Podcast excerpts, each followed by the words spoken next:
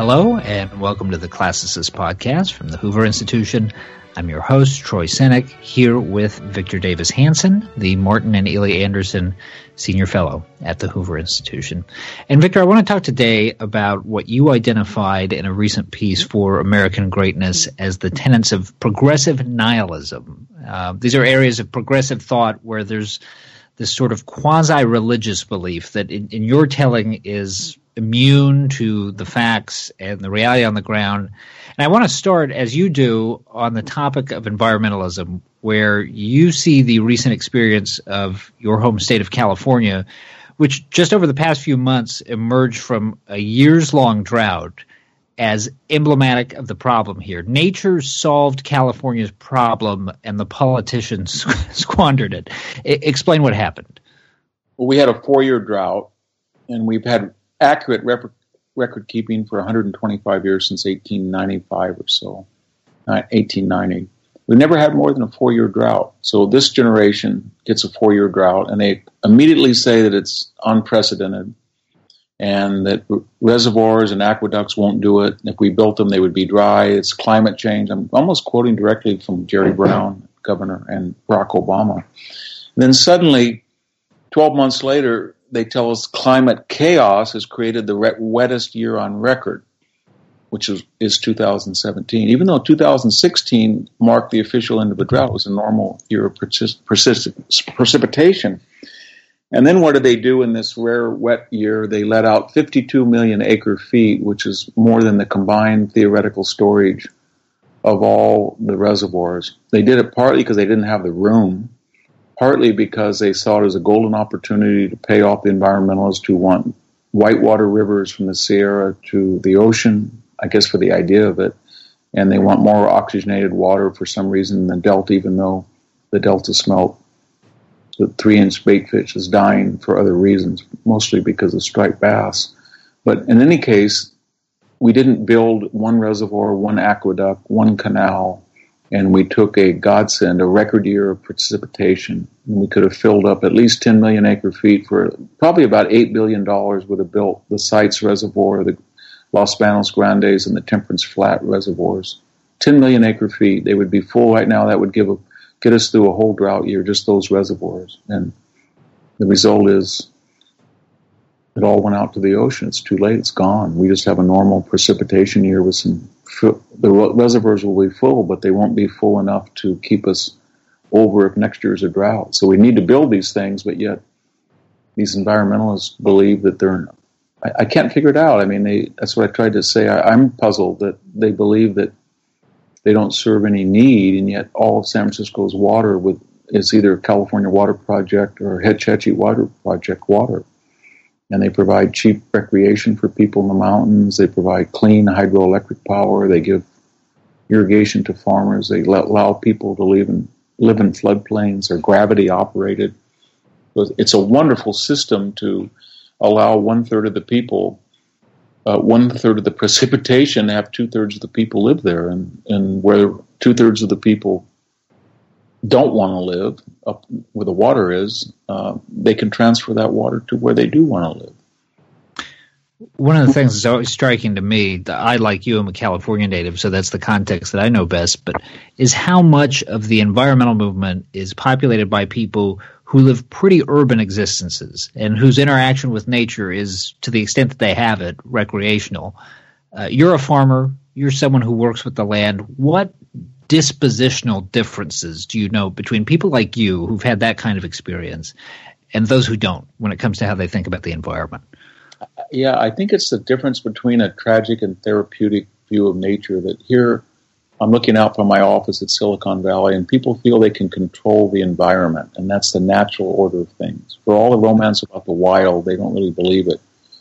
But everything should be predict- predictable and controlled, and the bad people do bad things to people, and good people do good things. And that's not what tragedy or life's about. I mean, I did everything by the book once and thinned and pruned just beautifully a plum orchard while my neighbor, who was lazy and no good, shorted his thinning, didn't do, do pruning, didn't fertilize, and then a big hailstorm came and it destroyed everything that I had done. All the plums were knocked off. three days before harvest, and that within a quarter mile missed his. And he told me he was a genius and I was an idiot. Hmm. How do you explain that? Except there's certain things that happen. There's irony. There's there's cynicism. There's uh, it's tragedy, and that's what farmers put up with every day. That there's certain things that they allow to be beyond their control. But in these urban environments, these people see everything as melodrama, and they can control everything. And there's bad people doing this, and there's good people doing this. And, uh, right near my house, uh, I know every farmer who lived in this hundred acre block, little twenty acre farmers, wonderful people. They're all gone. They're dead. Their kids moved away, and now we've destroyed the whole thing and put in affordable housing. And who's living there? Poor people from Mexico. They can buy an 1,800 square foot home for 140,000 dollars. I think it's actually pretty good. It's a tragedy that that land is gone and that these people are beneath our feet now. But I'm a realist, and I'd like people who want to work hard to be able to have a affordable and decent living. When I suggested the same thing at a, a San Mateo Chamber of Commerce, that there's a lot of land on 280 there's a lot of water in the Hetch Hetchy Crystal Springs supplied uh, reservoir. There's availability of mass transit, and there's a lot of poor people in Redwood City living in garages and five to families to a home as they wait on us. They mow our lawns, and why not build affordable housing down the 280 corridor? You should have heard the outrage. Mm-hmm. I would not allow that, you know, and so I just don't believe they're serious people. They need to be taken seriously. It's kind of a religion. It's a romance, but they have no idea about nature. And so the, the fact that they don't see nature or they don't have to deal with it means they buy hiking boots, they buy four wheel drive cars, they wear big thick parkas, and then they go one day into the wilderness. I just saw a woman in the parking lot today and she pulled in with a Hummer and you know snow tires and mud tires and i thought wow are the roads that bad in palo alto? She was prepared to go to the north pole but she's never going to go anywhere from but here to atherton you know? But it's this romance of the wild that i guess captivated her to buy a contraption like that. The next example of progressive nihilism that you cite in your piece is immigration. And and here you have a very specific critique which is that the rhetoric around immigration, especially from those who sort of style themselves activists, at some basic level contradicts their actions. Explain the hypocrisy there. Well, we have 11 million people who fled central Mexico and Central America to come to the United States, and they did because they felt economically, socially, politically, culturally, they would be treated with respect and they would have opportunities. So they came up here and then immediately people saw in whether they were cheap laborers or they were potential constituents or they were part of the welfare state, but they created this mythology that uh, they just happened to be parachuted in here. And so uh, the result after 20 years is bilingual education, La Raza. So when I see what's happened, if I go to a local cantina near my house and I see all Amer- uh, all Mexican flags and Mexican decals and all Spanish, I I ask myself, why did you come up here? I mean, you could have all that in Oaxaca. And the answer, of course, is if you talk, and I do talk to a lot of people from Mexico, it's if I could translate it, I kind of like the emergency room here. I like being treated with respect. I like the fact it's not racist, the fact that I'm treated as an indigenous person from Oaxaca with respect. I like the idea and get a car. I like the idea the water doesn't make me sick. I like the idea there's not outhouses. But I want Mexico and that. And you try to tell them they're antithetical for a variety of historical reasons. And that hasn't you can't you can't make that. I had a student once during the 187 controversy that was burning the American flag. Really bright guy from Mexico, and I said, "You're burning the flag that um, under no circumstances do you want to leave, and you're waving the flag under no circumstances you want to return to. Can you explain that to me? And he said, I can't. And he pretty much was honest about it. So this whole La Raza identity politics stuff, or as another Mexican American guy told me, he said, you know, Victor, when when our hometown Selma is all like Oaxaca, and Fresno's like Oaxaca, I'm going to go to Portland. And then when Portland's like Oaxaca, I'm going to go to Seattle. And when Seattle's like Oaxaca, and he didn't mean it in racial or uh, linguistic or ethnic terms, he just meant in principles of social organization, constitutional government, and he didn't want to live like he had in Oaxaca, and he didn't come up here to recreate Oaxaca. And that means that he wanted to assimilate, integrate, intermarry. And yet we deride that as the old fashioned calcified melting pot, and we glorify something like the Rwanda, Balkans, Iraq salad bowl. and they should go take a look at Austria Hungary and see how that worked out in the 19th century. The story about your student is a logical transition for us to the last example that you cite in this piece as another example of progressive nihilism, that being American higher education, and specifically the anxiety that many of the student protesters we see on college campuses have over privilege. This is usually in the context of white privilege, but regardless, this strikes you, this notion of these college students complaining about privilege, as something that's absurd on its face. Explain that.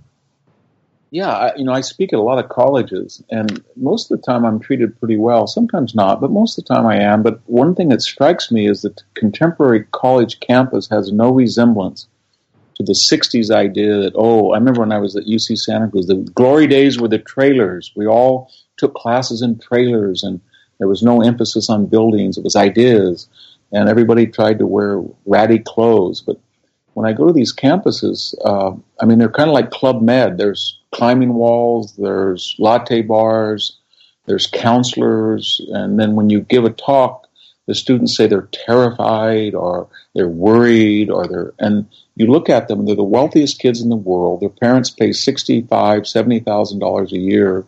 They're the epitome of privilege. And in the case of white privilege they have it.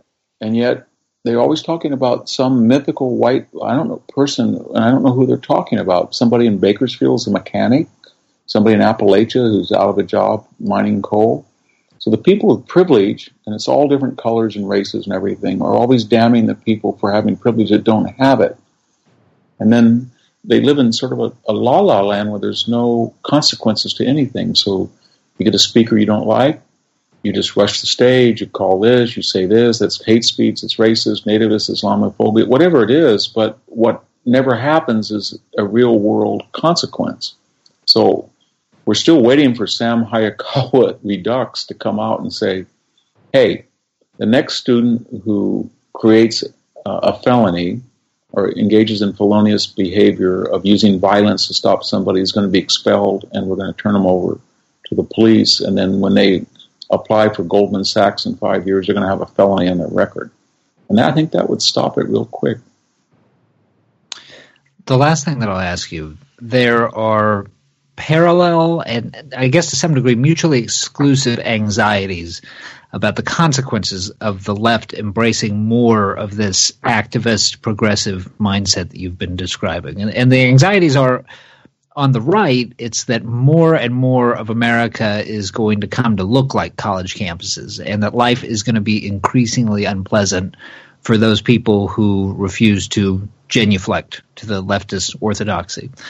On the left, at least among the people who count votes on the left, the anxiety is that this is going to array more and more of American society against the Democratic Party, as many people argue happened with the election of Donald Trump even if you didn't like him, he was sort of your port in the storm from this madness.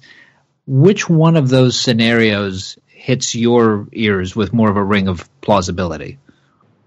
Oh, I think that whatever one's politics are, that traditionalism that emerged over 2,500 years uh, is more akin to human nature. So most people like to pe- treat people with respect.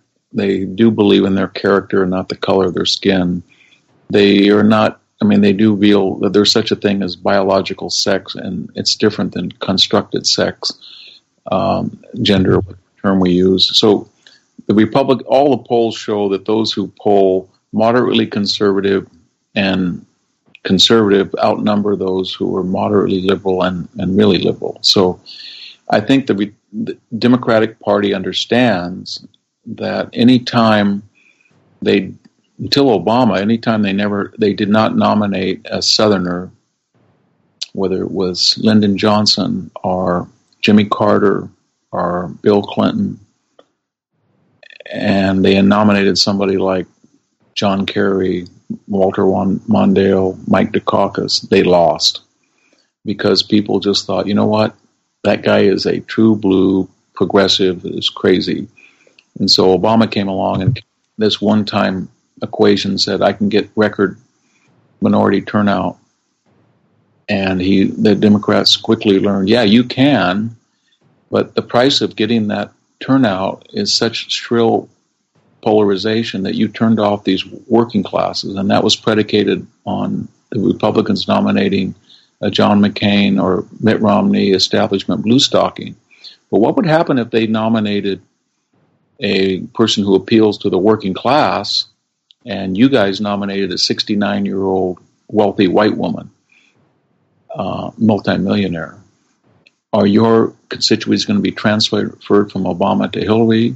And you think those people are going to sit out when somebody's campaigning on jobs and bringing back the steel industry and and giving uh, the working man a break? And that's exactly what happened in this last election. So I think now the Democratic Party is is really in turmoil because uh, after losing the legislatures and the governorships, the House, the Senate, Supreme Court, the presidency, they're looking at um, some of them are looking at 2020 and they're seeing 1972 and they're thinking, wow, 68, we almost beat Nixon.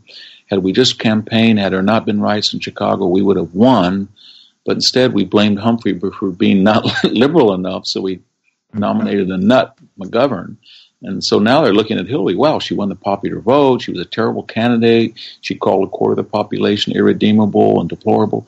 If we just had a centrist like her, but he was more like Bill Clinton, minus his character defects, but he was just a centrist and he was a good campaigner, we would have really won. Instead, they're saying, nope, we're going to get a, a McGovern. So they're going to go hard to the left, and they're going to. I think that's going to really be bad news for them. All right. Thanks as always to our listeners for tuning in to the Classicist podcast. We'll be back soon with another episode. Until then, stop by defining ideas at hoover.org to read more of Victor's commentary. For Victor Davis Hanson, I'm Troy Senik. Thanks for listening. This podcast has been a production of the Hoover Institution. For more information about our work, please visit hoover.org.